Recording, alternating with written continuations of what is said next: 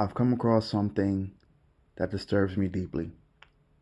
We have fought hard and long for integration, and I know we would win, but I've come to believe that we are integrating into a burning house.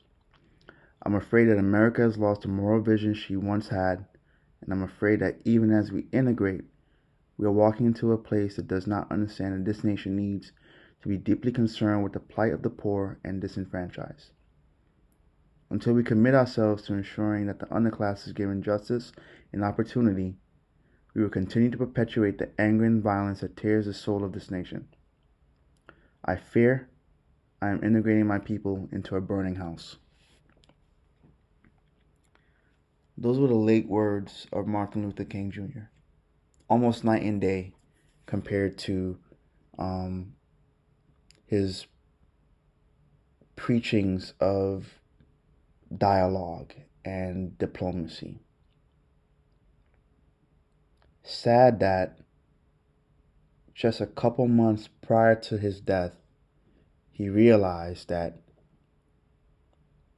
no matter what we do, no matter how much we talk, how much we peacefully protest under the laws given to us by the First Amendment in the Constitution. No matter how much we cry and pray and beg, we will always be considered third class citizens. This is Jay, and you're listening to episode 2 of 15 for 15.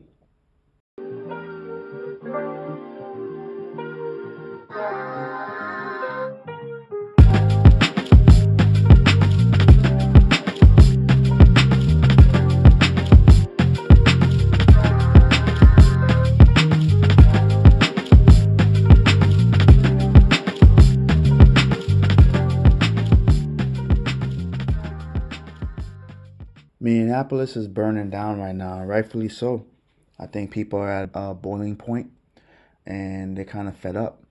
It's been a bang bang couple months for black people and for the black community, and I think that um, enough is enough.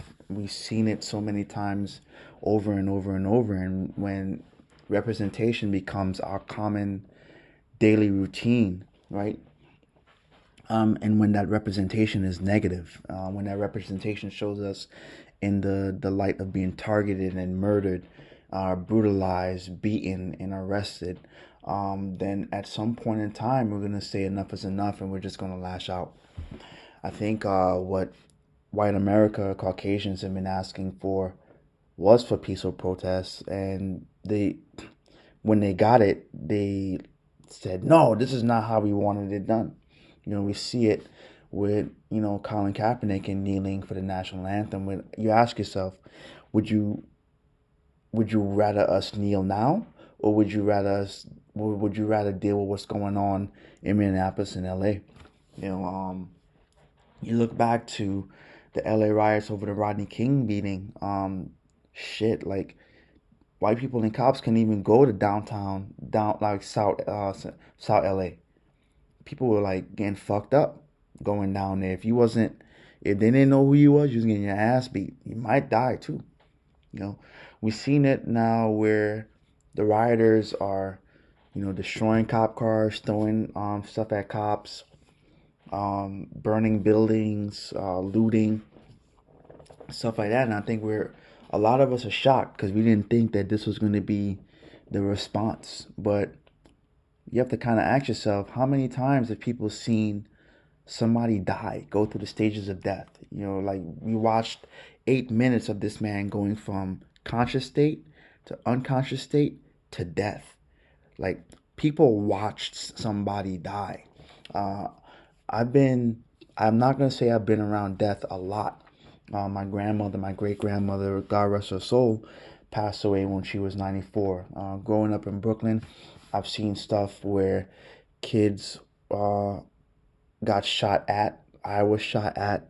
Um, I had a friend that got shot. I had a friend that died um, because uh, the people that he was hanging out with, who we didn't know, laced his weed with some shit that he was never um, privy to. Um, and other couple other couple friends die, um, one to natural causes, and another one that was shot. Uh, he passed away.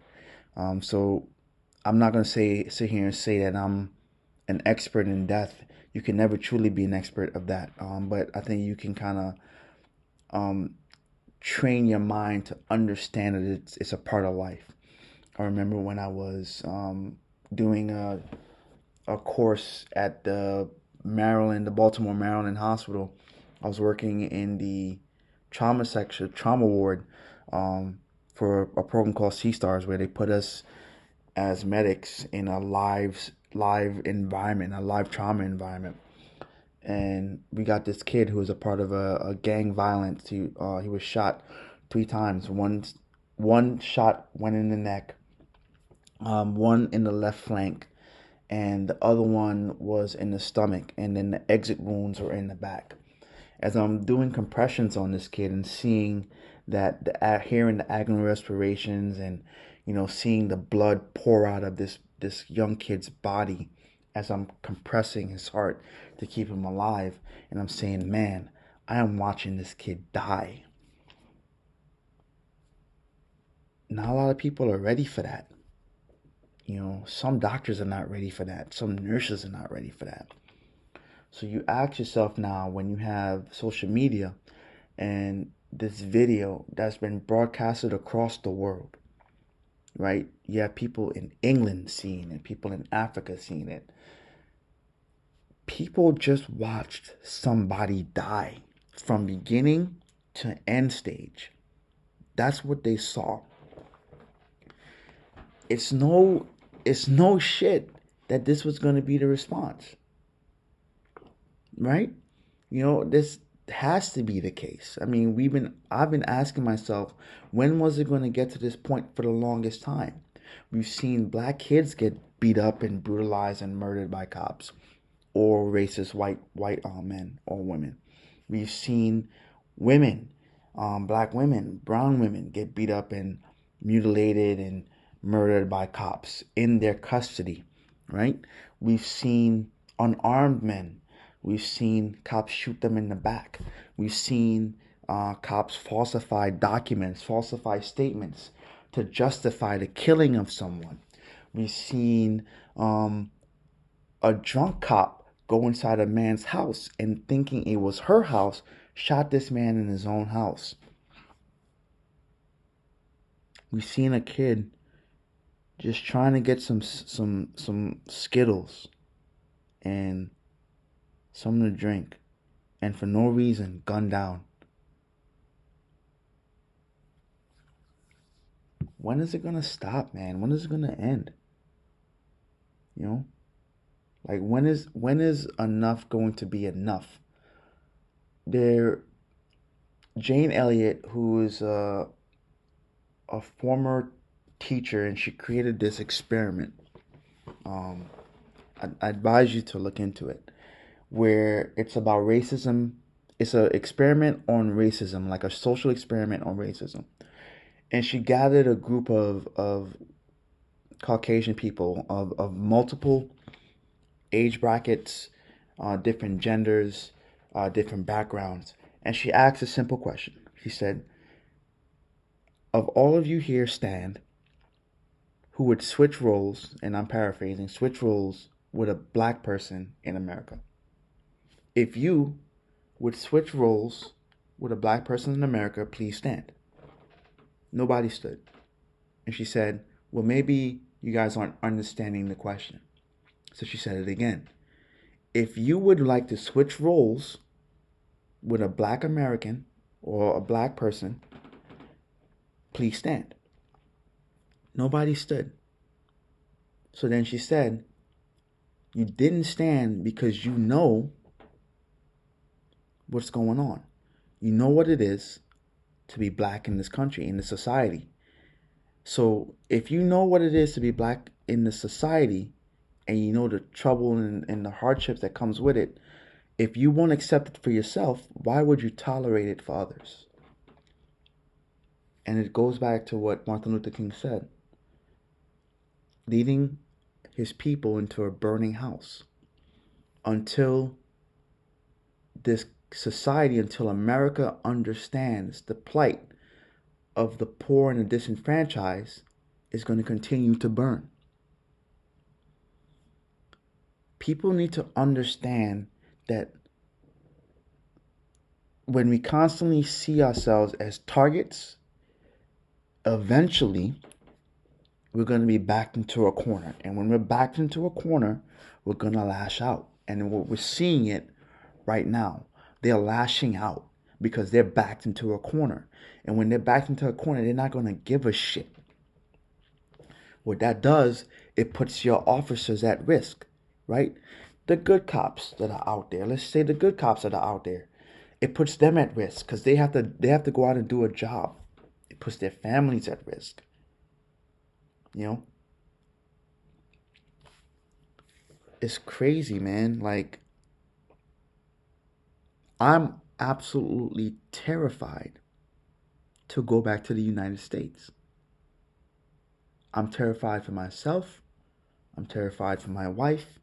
And I'm terrified for my future kids. And I'm constantly worried about my friends and family back home. Because you never know, right? You you go to sleep every day and you say everything is going to be all right. And you never know if the next person that's underneath the legs or the knees of a cop is going to be your aunt, your uncle, your brother, your mother, your sister, your best friend,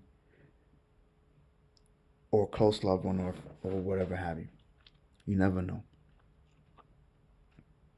So salute and be safe to all those out there in Minneapolis that's a part of the riots. Please document it, record it, because I know it's not just you guys out there. I know that there's other Caucasian people out there riding with you, and I just say be cautious because I think back to the Ferguson riots, and there were Caucasian people there that were there to just only incite and instigate and and and, and inflame the the events and the rioting that was going on because it was it started off as a peaceful protest and it just turned into a riot. And I read reports that some of the people that was identified were cops dressed in you know like disguised as rioters or, or part of the crowd inciting the violence. So just be wary. But i also want to commend the the people out there the caucasians out there that are truly there for the right reasons that are truly there to protest and to say that this is wrong and to to truly be disgusted and, and demand that those four cops that did nothing, whether you had whether you were part of it, whether you stood there and watched it happen, whether you was holding his leg or holding his back, or you were putting your knee on his neck, that each and every one of you be persecuted under the, the, the full extent of the law and go to jail for what you do. I salute you guys.